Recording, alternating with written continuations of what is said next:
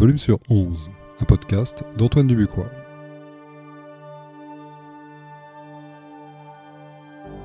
De la musique avant toute chose. Ça, c'est Verlaine qui l'a dit.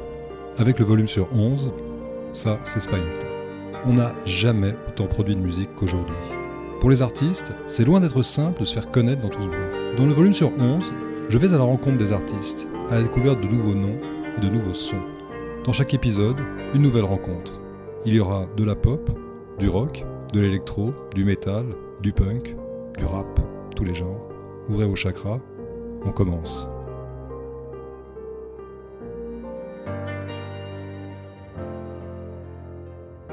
Mon invité aujourd'hui, Flemme. Flemme, c'est une invitation au voyage. Il a sorti un album en collaboration avec Vieux Farka Touré, Nomade, un album lumineux qui mêle rap et sonorité africaine.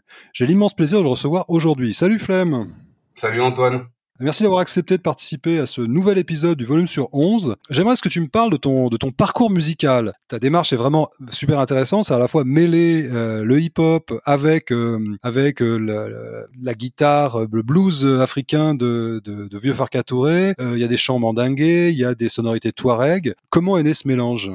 Ce mélange, bon, il est né d'une, d'une rencontre, forcément, avec Vieux Farka Touré en 2009 c'était au festival euh, au désert, c'est le nom du festival, euh, qui a lieu à Essakan, près de Tombouctou. Et voilà, moi j'étais là-bas avec un autre artiste euh, reggae pour un autre projet. Puis on faisait des, des petites choses un peu dans les off du festival. Et puis Vieux Farka Touré, que un de ses cousins m'avait présenté déjà à Bamako. Voilà, là on s'est retrouvé au festival et il m'a invité sur scène à faire euh, à faire un morceau avec lui un peu comme ça en freestyle en improvisation. Et euh, puis ça ça a très bien matché euh, ça a plu. Au final c'est ça reste quand même une de mes une de mes plus belles scènes parce que il y a environ euh, 5000 personnes 5000 festivaliers chaque année. Bon le festival a plus lieu depuis 2012 pour pour voilà des raisons politiques etc que qu'on connaît mais euh, c'était c'était super. Puis après on s'est revu à Paris, euh, on a fait des choses ensemble. Moi c'est vrai que j'avais ce projet avec un artiste reggae malien qui s'appelle Mike Mo. Et puis vieux Farka Touré m'a on à Paris m'a demandé si j'avais moi des choses tout seul, si j'avais un album. Et puis si c'était pas le cas. Et on a été en studio et puis euh, on enregistre. Enfin j'avais commencé à travailler sur des choses, puis il m'a m'a orienté, m'a aidé, il a fait quelques arrangements de guitare sur un premier album qui s'appelle Passeport. Et puis après, en fait, c'est c'est une amitié qui est qui est née entre nous. Euh, de temps en temps, il m'invitait à prendre le micro euh, sur les petites scènes euh, qu'il faisait euh, en Île-de-France quand il passait. Et puis il passait à la maison. Moi, voilà, avec au Mali, j'ai d'autres amis. le Mali, c'est un pays que j'ai découvert en, en 2003 avec un de mes meilleurs amis qui est français d'origine malienne et qui m'a proposé de partir en vacances euh, chez lui au Mali, quoi, comme si j'étais parti euh, en Bretagne euh, chez un pote qui était breton. Donc voilà, je suis parti et puis j'ai découvert un pays. Et là, c'est vrai qu'on a on a pas mal bougé. on est allé déjà jusqu'à Tombouctou en 2003, donc j'ai vu des choses qui ont même été détruites depuis malheureusement. Mhm. Donc et puis voilà, parallèlement à ça, l'amitié avec Vieux Farka Touré s'est développée. Donc je suis retourné aussi au Mali. Et à chaque fois, j'ai revu vieux. J'y suis retourné euh, en 2012 pour finaliser des arrangements. Et puis après, euh, 2016, 2017, 2018. Bref, donc euh, et quand on est reparti, à un moment, euh, quand j'ai fait mon premier album, j'ai voulu euh, mélanger plein de choses, peut-être trop. En tout cas, quand on fait un premier album, on a, je sais pas, on a l'impression d'avoir envie vraiment de se présenter au complet, etc. Et puis vieux Farka, il m'a invité depuis longtemps à vraiment faire quelque chose d'acoustique avec des instruments traditionnels. Peut-être que moi, euh, qui suis un, petit Parisien au final, je voulais, j'assumais peut-être pas le côté vraiment à 100% de dire bon allez, je fais quelque chose euh, vraiment sur de la musique traditionnelle.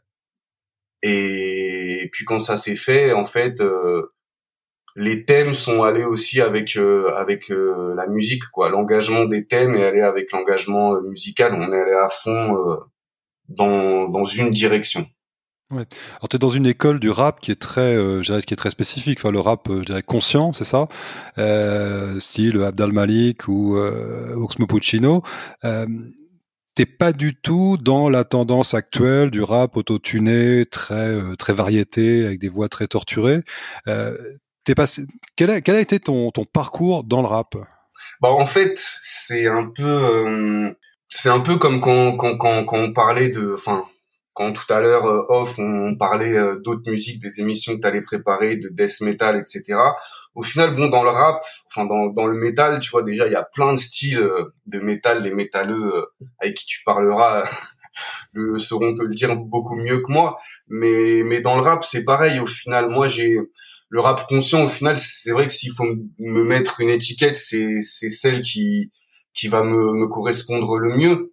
Et après, c'est vrai que j'ai grandi à une époque où il y avait quand même un message fort, un message social euh, fort dans le rap, qui s'est un peu un peu délité, mais bon, c'est c'est le reflet aussi euh, de la société, parce que les les associations, les les, les enfin, tout un esprit militant qui pouvait y avoir il y a il y a 10, 20 ans euh, existe. Euh, j'ai l'impression moins aujourd'hui ou très différemment donc, enfin, pas moins parce que les, les jeunes sont engagés, ils ont, ils sont toujours pas d'accord avec euh, plein de choses, comme chaque génération, donc ils sont pas moins militants. Mais les engagements sont pas les mêmes, ils sont pas structurés de la même manière, ils sont peut-être d'ailleurs moins récupérés politiquement aussi.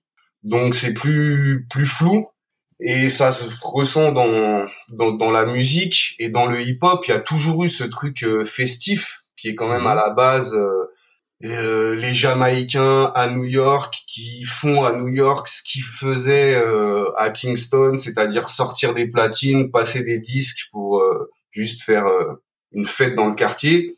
Et au final, ce qu'ils ont inventé, c'est que les mecs chantaient sur des disques où des fois il y avait quelqu'un qui chantait déjà, ou alors ils retournaient le disque, ils prenaient la version instrumentale parce que c'était des que des on parle d'une époque de vinyle de 45 tours, etc. avec des formules, des, des formats aussi de sortie qui n'étaient pas forcément que des albums, 12 titres, etc. C'était beaucoup des, des LP, des maxi et tout style euh, musicaux confondus. Donc il y a toujours eu côté festif dans le rap et après, euh, et très honnêtement, je pense qu'au début c'était juste lever la main en l'air, amusez-vous, euh, tel DJ va passer tout à l'heure, etc. Et puis après il y en a qui ont profité de cet espace euh, ouvert, de ce micro, pour euh, pour dire des choses plus engagées, plus politiques. Mais donc au final, on peut prendre le micro pour dire un peu ce qu'on veut et, tant que ça plaît, ça marche. Mais et puis aussi il y avait des gens qui disaient pas grand chose, mais qui le disaient avec beaucoup de style, avec beaucoup de flow. Ça reprenait le le style du, du scat dans le jazz. Donc et le scat dans le jazz, ça veut rien dire. Hein. C'est c'est c'est des c'est des solos de bebop euh, à la voix quoi. Ouais, c'est de l'improvisation. Et toi tu mais tu, tu as utilisé des, des machines, des samples ou vraiment tu vraiment ton ton orientation musicale c'est vraiment euh, travailler démarré, ouais, si si, j'ai démarré avec le sample parce qu'en fait de toutes les façons le à part quelques groupes de hip-hop qui, qui, ont, qui, ont, qui ont toujours démarré en groupe avec des musiciens, etc. Bon, je pense à The Roots aux États-Unis. En France, il y en a peu. Il y a peut-être eu des hocus pocus, etc. Mais euh, mais au final, ils travaillaient déjà quand même avec de, de, de la musique programmée, même s'il y avait des musiciens. Et bon, et puis au final, euh, des, des, des, des Miles Davis ou, même à l'époque des Beatles quand ils découpaient les bandes au ciseau, bon, il y avait déjà un travail de studio sur du live. On prenait des, ça, la musique prenait déjà une autre dimension. On, on la travaillait différemment. Mais pour ma part, ouais, je suis rentré dans le rap aussi avec euh, avec des samples, c'est-à-dire en allant et et c'est aussi ça qui pousse euh, en général les gens qui s'intéressent à la musique hip-hop et qui en font, t'es obligé d'écouter autre chose parce que le, le, hip-hop se nourrit de plein d'autres musiques et pour en revenir à, à Nomade, bah du blues forcément. Bien sûr. Et du blues, du jazz, du rock, du reggae et puis même de la variété qui est elle aussi un mélange de plein de choses. La variété, c'est c'est un peu c'est un peu de la, de la soul euh, pompée par les Français, c'est un peu de la folk, c'est un peu, puis après on en a fait notre style. Et le rap français, ça a été la même chose. Ça a été, on a écouté, enfin, on a écouté. Je fais pas partie de cette génération de précurseurs, etc. Mais les, gens qui ont ramené ça en France, ils, ils, ils avaient les yeux et les oreilles euh, sur sur les États-Unis. Et le rock aussi, au final, c'est ça qui est, c'est ça qui est marrant. Et le jazz aussi. Donc après, il y a, y a un îlot particulier en général à Londres Bon, dans le rock, ça a vraiment été très très fort et dans le rap, c'est c'est différent. Ils sont ils ont ils ont une identité très très particulière et moins proche des États-Unis que que la nôtre, les les Français. Et je crois que nous, les Français, on est le le deuxième pays euh, producteur et consommateur de rap dans le monde après les États-Unis. Tes, tes, inspirations dans le rap, en fait, est-ce qu'il y a des artistes qui sont plus particulièrement inspirés ou euh, qui ont été, je dirais, des, des, des, modèles, des beatmakers ou des euh, ou des groupes d'ailleurs qui ont, euh, dans leur écriture, dans leurs euh, choix musicaux, en fait, ont été des sources d'inspiration? Oui, je peux t'en, je peux t'en citer quelques quelques uns à, à, la volée, mais pour les Américains, donc je, dis, je dirais The Roots, mais il y a aussi des Tribe Called Quest. Euh, bon, la, la scène euh, West Coast, voilà, forcément Tupac, mm. forcément euh, Biggie, Notorious Big. Mais euh, bon, après, il y a, y a tellement d'indépendance et tellement, tellement large. Et puis, puis dans les Français, bon, des, moi, je suis un, je suis un petit, un petit gars de Boulogne-Billancourt, donc forcément, il y a une école forte à Boulogne parce que il y avait un groupe euh, les sages poètes de la rue qui était produit par euh, par le par le DJ de, de MC Solar. Donc euh, tout de suite après ils ont produit d'autres gens. Ils ont même mis le pied à l'étrier. À des à des gens comme Booba etc en tout cas ils leur ont fait faire les mmh. premiers enregistrements. Il y a eu toute cette émulation donc il y avait vraiment une une école comme on dit au Pont de Sèvres mais comme il y en avait dans d'autres dans d'autres villes de France. Et euh, mais bon après moi je me suis jamais limité à quelque chose. Donc euh, pour les Français ouais je dirais les sages poètes de la rue mes ministères amers NTM Assassin forcément euh, pour les classiques. Et puis c'est vrai qu'aujourd'hui des artistes comme Youssoufa c'est des artistes que j'aime bien. Et puis oui Abdel Malik Oxmo Puccino après c'est eux ils ont maintenant dépasser le enfin est-ce qu'ils ont dépassé le cadre du hip-hop? Pas forcément ils en font toujours ils ont toujours cette image. Et, ils, et ils, malheureusement peut-être ils seront toujours euh, récompensés ou catégorisés dans des musiques urbaines etc alors que maintenant presque c'est c'est de la variété mais, euh, Justement, j'allais en parler, la classification en fait.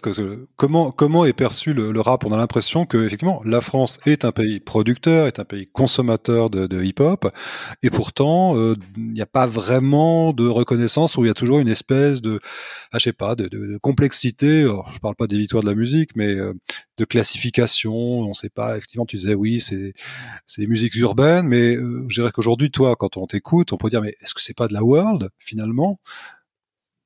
Bah moi je me suis enfin l'album il est classé en world music. Si tu vas sur iTunes etc il est en world music. Et pour moi c'est une fierté. Ouais bien sûr. En tant que rappeur de de de sortir de ça. Tu vois il y avait un moi il y a un mec c'est vrai que j'aimais bien qui est assez controversé mais qui a fait deux albums euh, magnifiques qui s'appelle Doc Gineco. Donc il y a un premier album qui s'appelle Première consultation et un deuxième album qui s'appelle Liaison dangereuse où il invitait déjà où il sortait de ça il invitait euh, l'Erita Mitsuko, il a invité Renault, il faisait rapper des, des gens, euh, tu vois, il reprenait pas des sons, mais il faisait rejouer, euh, il faisait rapper un, un mec d'Assassa avec un groupe que j'aime beaucoup aussi, Arsenic, sur un, un sample de Jimi Hendrix en fait.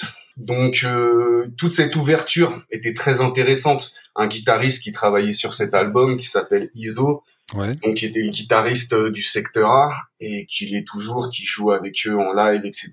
Et aujourd'hui euh, le guitariste de Dernier Bon Voisin. Ah Trust. Ah Trust. Voilà, c'est le guitariste de Trust. Pour dire qu'il y a cet esprit rock dans le rap, un mm. moment même punk un peu des fois tu vois, quand tu penses à des mecs comme Joey Star, etc., ils ont un esprit punk. Donc c'est c'est un grand mélange et au final chacun il met un peu de il met de sa personnalité. Donc après moi oui c'est vrai que personnellement euh, j'ai plus ce côté plume, etc. Donc voilà, des artistes comme comme Oxpo Puccino sont vraiment des, pour le coup, des des modèles, ouais. Hmm. Alors, quelle est, quelle est, la suite de, de Nomade? Bon, évidemment, c'est un petit peu tôt pour en, pour en parler, mais j'imagine, bon, au-delà de la question que, bon, pour l'instant, il va falloir faire de la scène et on espère, euh, on croise les doigts pour que ça se, qu'on sorte de la pandémie et qu'on puisse enfin retourner euh, en concert. Donc ça, j'imagine que tu dois être assez impatient de remonter sur scène. Mais, euh, et, mais l'après Nomade, c'est quoi? L'après Nomade, il y a, bah, en fait, dans, dans l'album Nomade, il y a deux invités. Au-delà de, vieux Farka Touré et de la chanteuse Amidé qui est sur quasiment euh, tous les titres.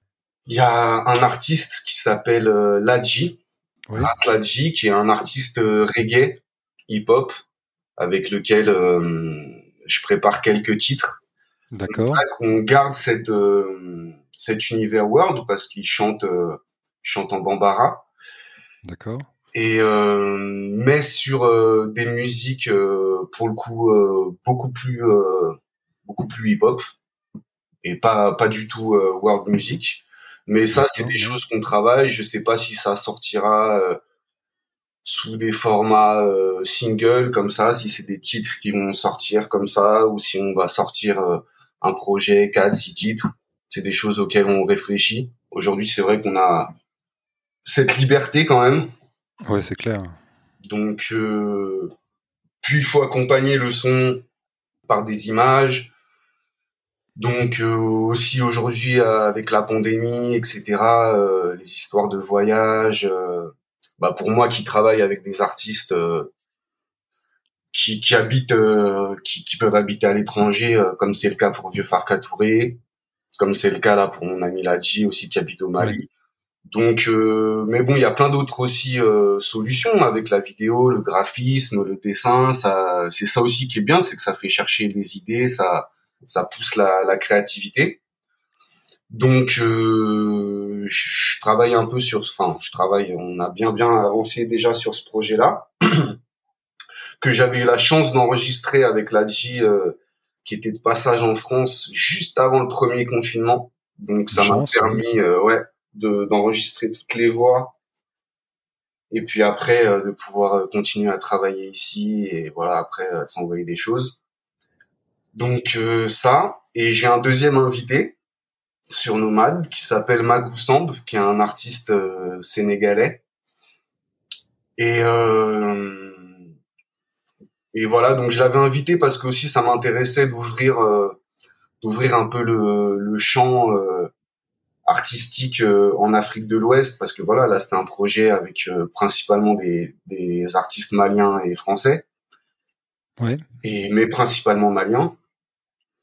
Et donc là inviter un artiste sénégalais aussi dans une autre langue c'était c'était c'était quelque chose qui qui m'intéressait artistiquement. Donc ça s'est fait il y a eu une très bonne euh, très bon feeling.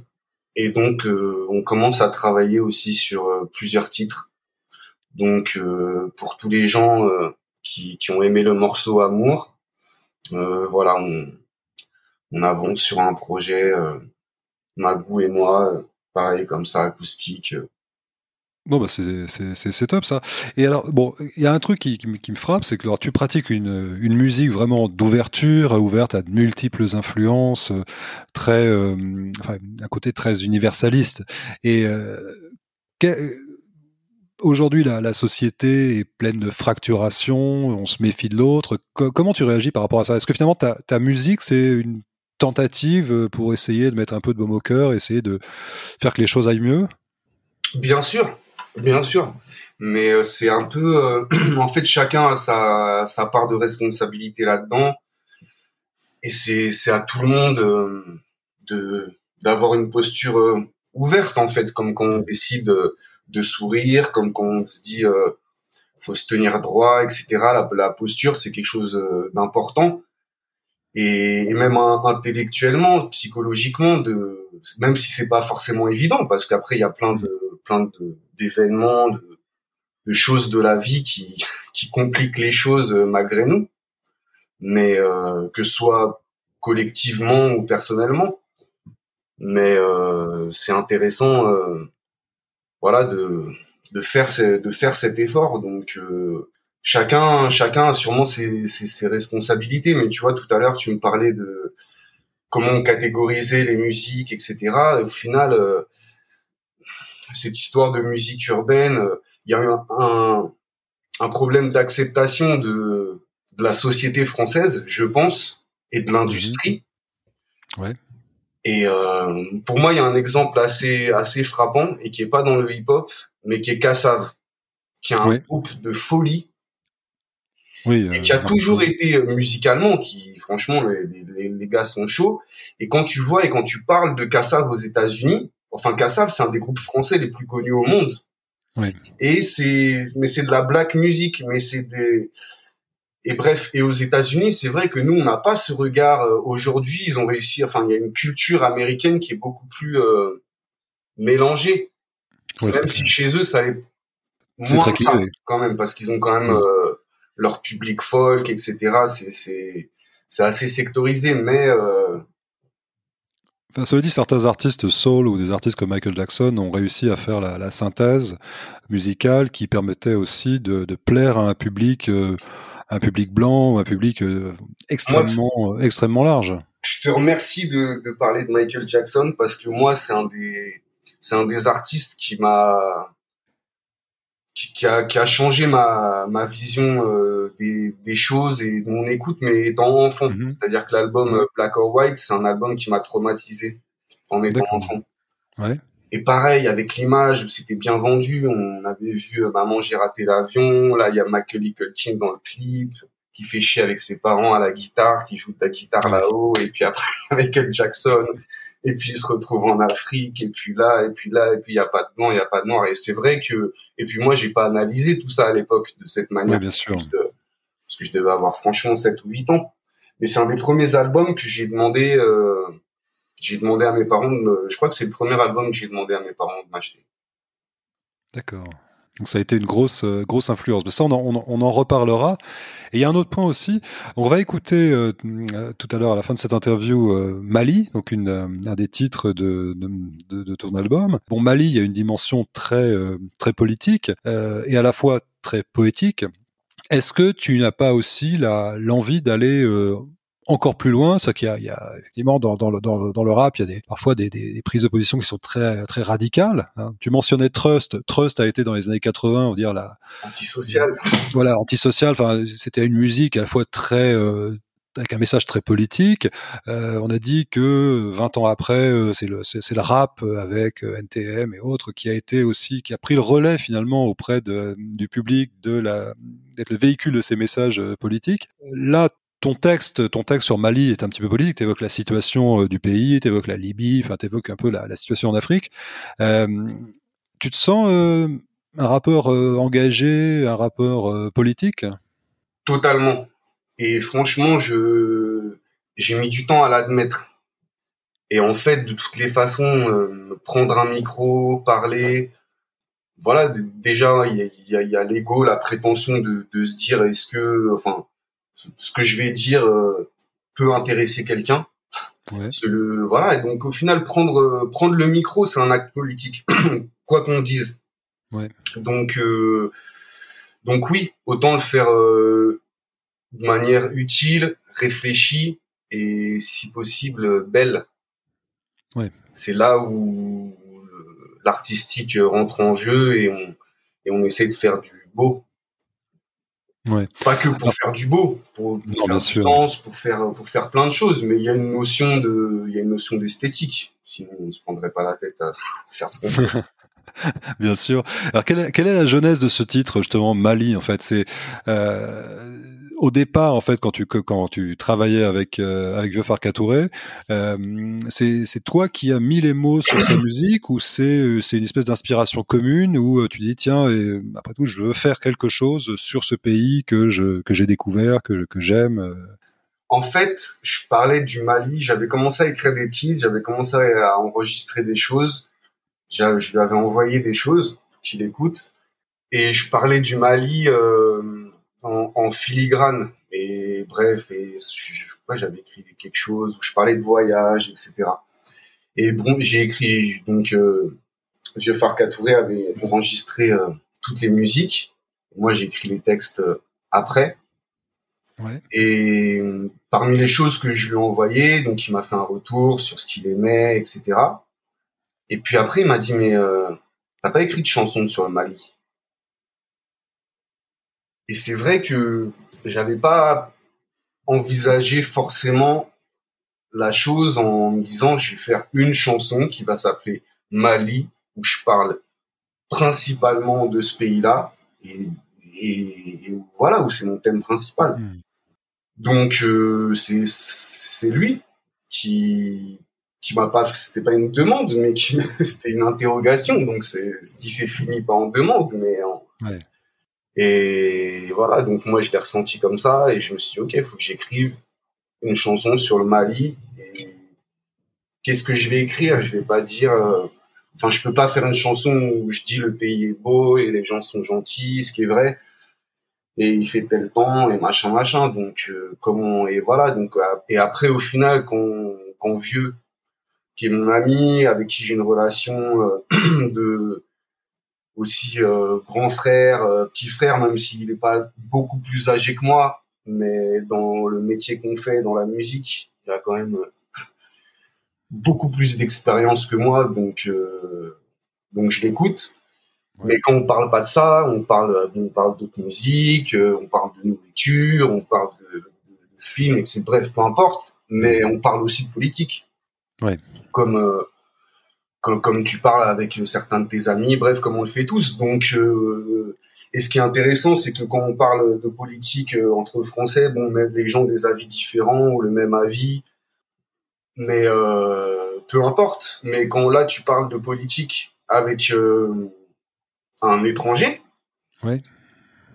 mais dont le pays a des euh, liens forts avec le tien. Bon, bref, ça donne aussi des discussions intéressantes. Donc, euh, et il fallait mettre, euh, fallait mettre en, exergue tout ça. Et voilà, c'était intéressant de, de, le dire. Et je pense que pour lui, c'était intéressant que je le dise. Et que au final, moi, si j'ai écrit ce texte, euh, ce texte, il avait pas de sens sur une autre musique.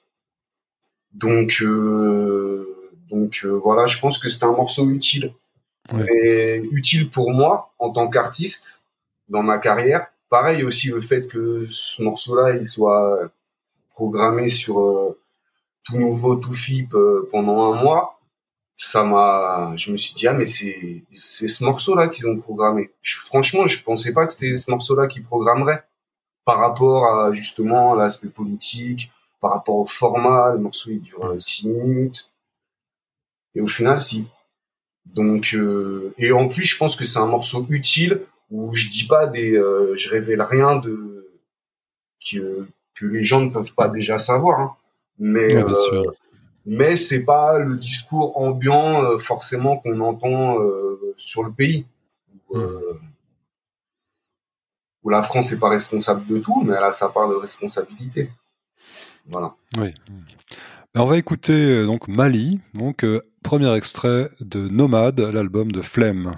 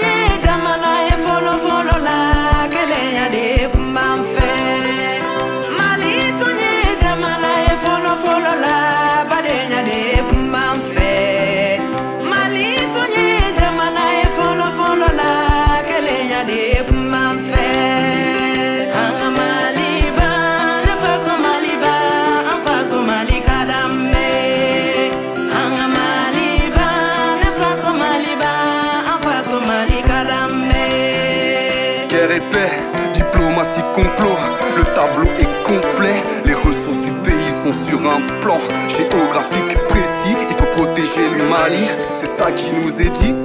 Mais comme de tout temps, le vice revêt plusieurs habits, le sous-sol du Sahel, c'est ça dont tout le monde a envie, de l'Allemagne aux États-Unis. En France, la religion sert de pression, crée la peur de l'oppression. Le climat est pesant, l'horreur des événements dirige l'opinion des gens. Comme la réaction d'un enfant face au sang, l'enjeu est bien plus grand. Le quotidien est violent, chacun son camp. Pas tous sur le même bateau, mais on glisse tous sur la même eau. Oui, la planète bleue tend à devenir rouge sang.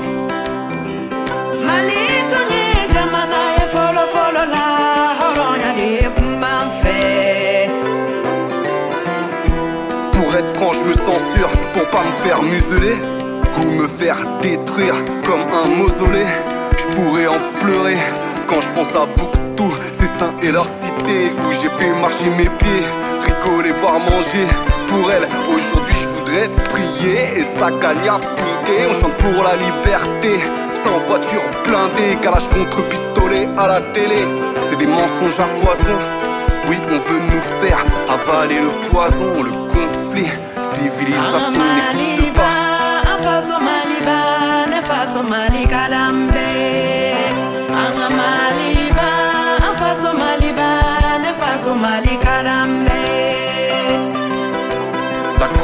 La peau n'est qu'un prétexte pour faire fructifier le contexte. On a carchérisé Kadhafi.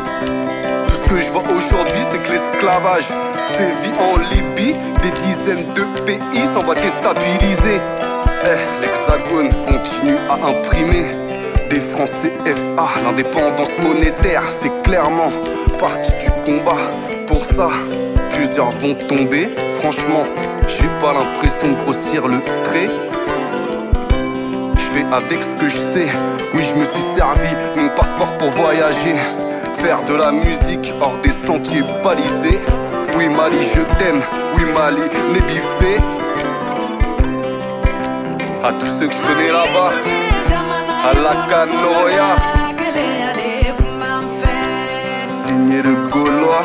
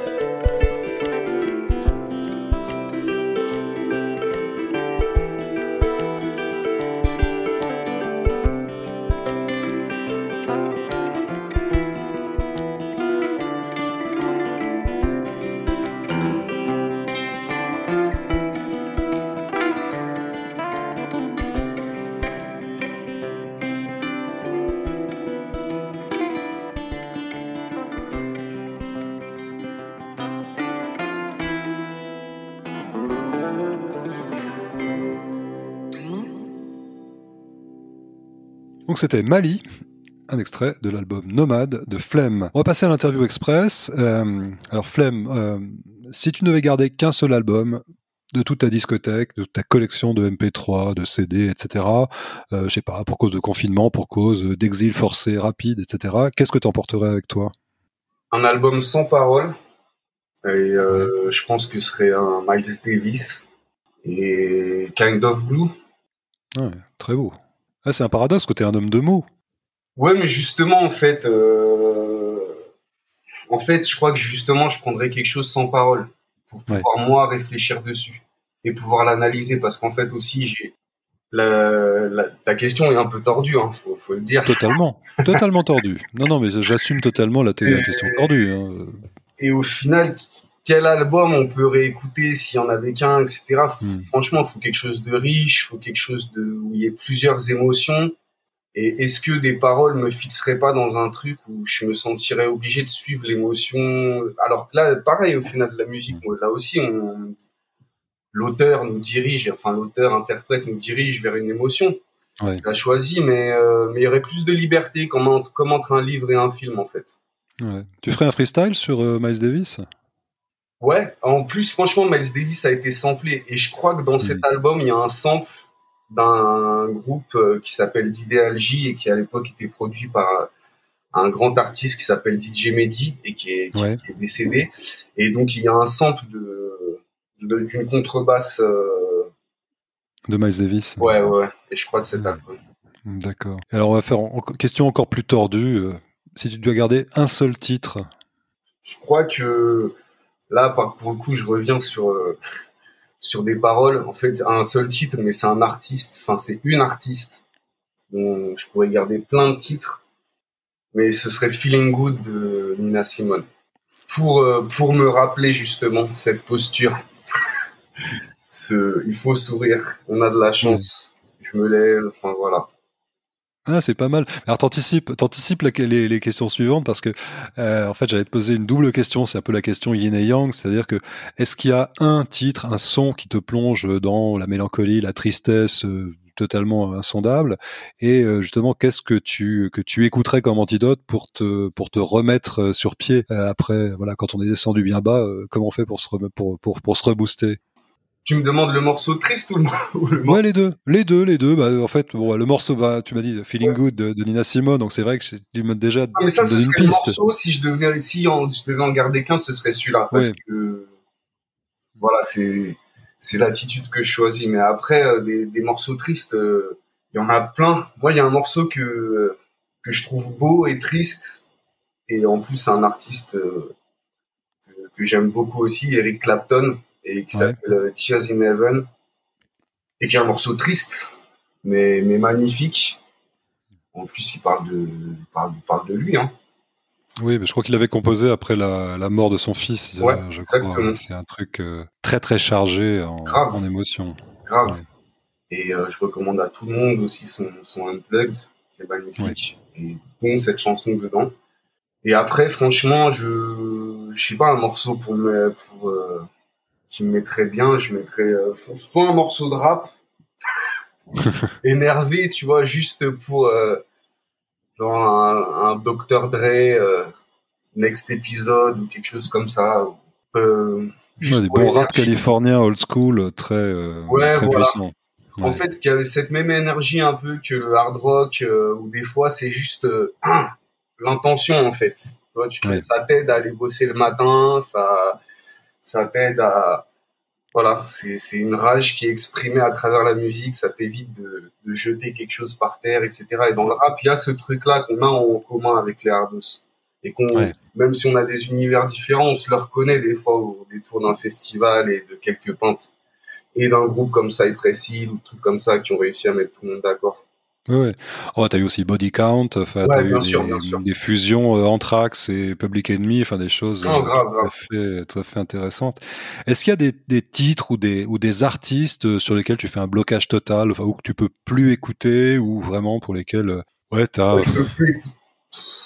Je peux plus écouter, non, je sais pas, mais euh... après, des artistes, ouais, un peu de variété à l'ancienne, avec lesquels j'ai un peu, un peu du mal, tu vois, des, des Michel mm. Sardou, tout ça, c'est, ça ça bloque un peu. bien que mon père ait écouté Johnny, donc tu vois, c'est très. Et donc au final, je vais reconnaître, euh, enfin tu vois, je peux apprécier un morceau de Johnny, mais ça c'est totalement euh, subjectif au final. Est-ce qu'il y a un, artiste, on a un peu parlé de tes, inspirations, mais si tu devais mettre un artiste au-dessus de, de, tous, voilà, en haut, au sommet complet de ton, de ton panthéon personnel, euh, ton qui est vraiment ton inspiration, peut-être un modèle, tu mettrais qui? Bah, Franchement, l'artiste ultime, c'est Bob Marley. Ouais. Et c'est pas un cliché. Hein. Hmm. C'est pas un cliché dans le sens où euh, c'est pas euh, c'est c'est pas la fumette, c'est pas c'est le mec il a réussi quand même à enfin par exemple un, morceau comme Buffalo Soldiers, ouais. tu mets dans une soirée, ça fait danser tout le monde. Le mec il parle euh, des soldats noirs pendant la guerre de sécession. Oui. c'est des après il fait No Woman No Cry, après il fait Three Little Birds après, euh, il fait Ben and Lutin, euh, tu vois, How many rivers, enfin non, je vais pas le dire en anglais, je vais la reprendre, mais combien de rivières on doit traverser pour parler au boss. Ouais. Donc, euh, franchement, c'est c'est l'artiste complet, ultime, qui a, qui, a, qui a réussi à mettre un peu tout le monde d'accord, qui a, qui a créé un mouvement. Parce qu'à la base, le reggae, c'est du rock jamaïcain. Hmm. Quand Chris Blackwell le ramène en Angleterre, c'est du rock jamaïcain, c'est voilà, avec des arrangements et voilà. Et après, euh, Bob Marley a eu cette intelligence aussi dans les dans les arrangements, d'ouvrir, etc. Euh, d'ouvrir en fait avec des arrangements, avec des solos euh, plus blues, piano, etc. d'autres musiciens sur son groupe. Et il y a un DVD qui est, qui, qui, est fou là-dessus, sur tout ce travail-là. Mais donc, euh, franchement, Bob Marley, ouais, c'est l'artiste, euh, c'est l'artiste ultime. Ouais.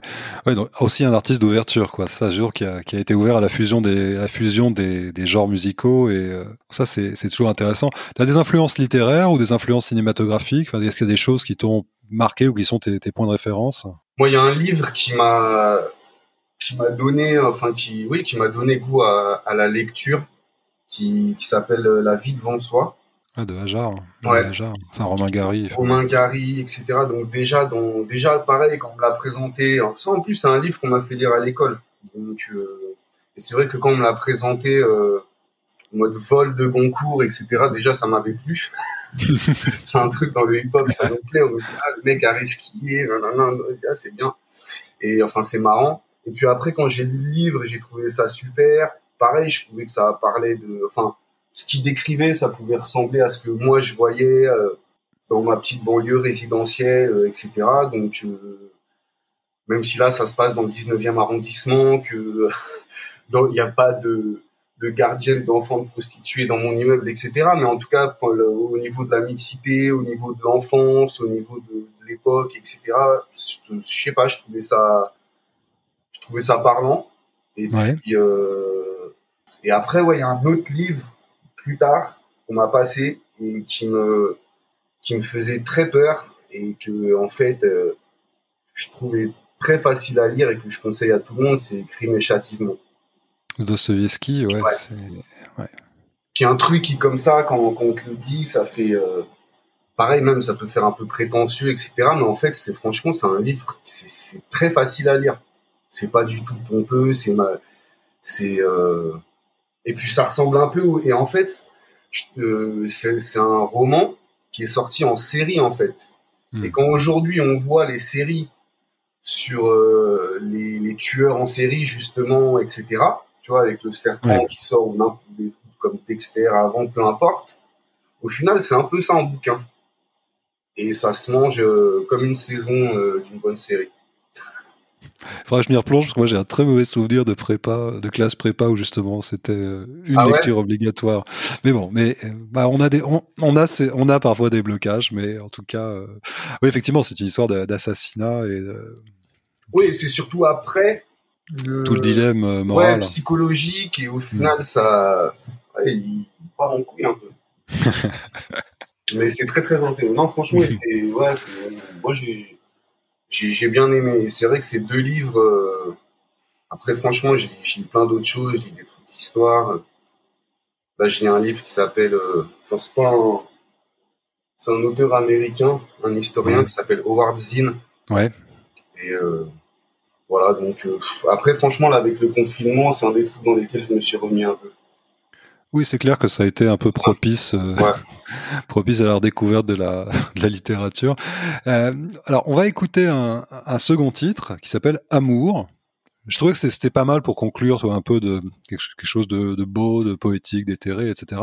Qu'est-ce qui a... Euh, c'est quoi l'histoire de ce titre? Bah, L'histoire de ce titre, c'est l'amour. Non, franchement, ce titre-là, je l'ai écrit... Euh... Je, je voulais faire une chanson d'amour. On fait tous une chanson d'amour. Ouais. Donc, euh, j'ai pas fait encore le, la chanson pour ma maman. mais, euh, non, voilà, euh, j'avais fait une chanson qui s'appelait euh, Harmonie dans mon premier album, Passeport, mais où je parlais de mon amour de la musique. Ouais. Et, et là, je voulais parler d'amour, pas de la musique l'amour euh, d'une femme, euh, ce qui me concerne. Et, euh, et voilà, donc j'ai parlé d'elle. Enfin, et voilà, et tout simplement. Franchement, j'ai pas, c'est un peu, elle est un peu piège ta question, tu vois, ça me fait bégayer. Peut-être la timidité, mais. En tout cas, ça... Pour donner un peu de contexte, elle était partie travailler à Nantes, etc. Donc on était plus, enfin on était ensemble, mais on vivait plus ensemble au moment où je l'ai écrite. Et ça aussi, ça m'a donné. Euh, peut-être je n'aurais pas écrit cette chanson si elle n'était pas partie travailler là-bas, parce qu'elle est partie travailler quelques mois là-bas. Après, depuis, elle est revenue, etc. Mais euh, donc c'est c'est le manque qui m'a fait écrire cette chanson. Bah, c'est une très belle, c'est une très belle conclusion. Donc on va écouter donc Amour, donc euh, deuxième titre extrait de Nomade, l'album de Flemme. Bah, écoute Flemme, merci beaucoup. Hein, merci à toi. Et puis bah écoute, euh, là aussi, j'espère te voir bientôt sur scène quand même. Allez, on croise les doigts, on touche du bois et et puis voilà. Tu seras mis au courant. Super. À bientôt. Toi. Au revoir. Merci toi aussi. Ciao.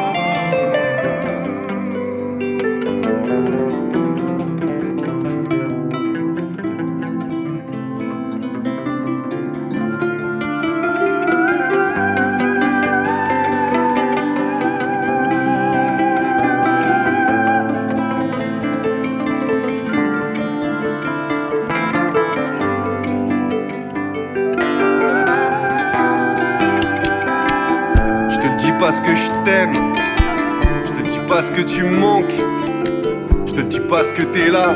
L'amour quand c'est vrai, c'est clair comme de l'eau. Y un proverbe qui dit les enfants c'est le lait. Pour nos parents, nos gosses c'est de la crème. La zig c'est mon crime, le son et le chrome. Les mots sont des balles, l'écriture mon arme, les chansons mon âme.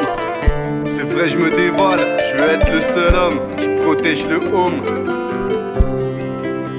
La chaleur c'est le blues, je cuisine sur du jazz. Ouais, je suis un vieux con, j'écoute LTM IAM. Hey, jeune trentenaire, je travaille la forme, jamais je taffe pour la firme. Je suis fou de toi, je veux pas qu'on m'enferme. Je sais ce que c'est qu'attendre, je veux pas qu'on le fasse pour moi. Je veux pas imposer ça. D'ailleurs, je crois que personne le fait pour personne. Mais si tu le veux, je serai toujours là pour toi. T'auras même pas à me faire un signe. Et puis je t'aimerai avant, après la mort. Et puis je t'aimerai même de mauvaise humeur. Je sais ce que vaut l'amour. Je veux en donner, en recevoir encore. Je me fous de marier, je te parle pas de musique. Je profitais de toi encore et encore.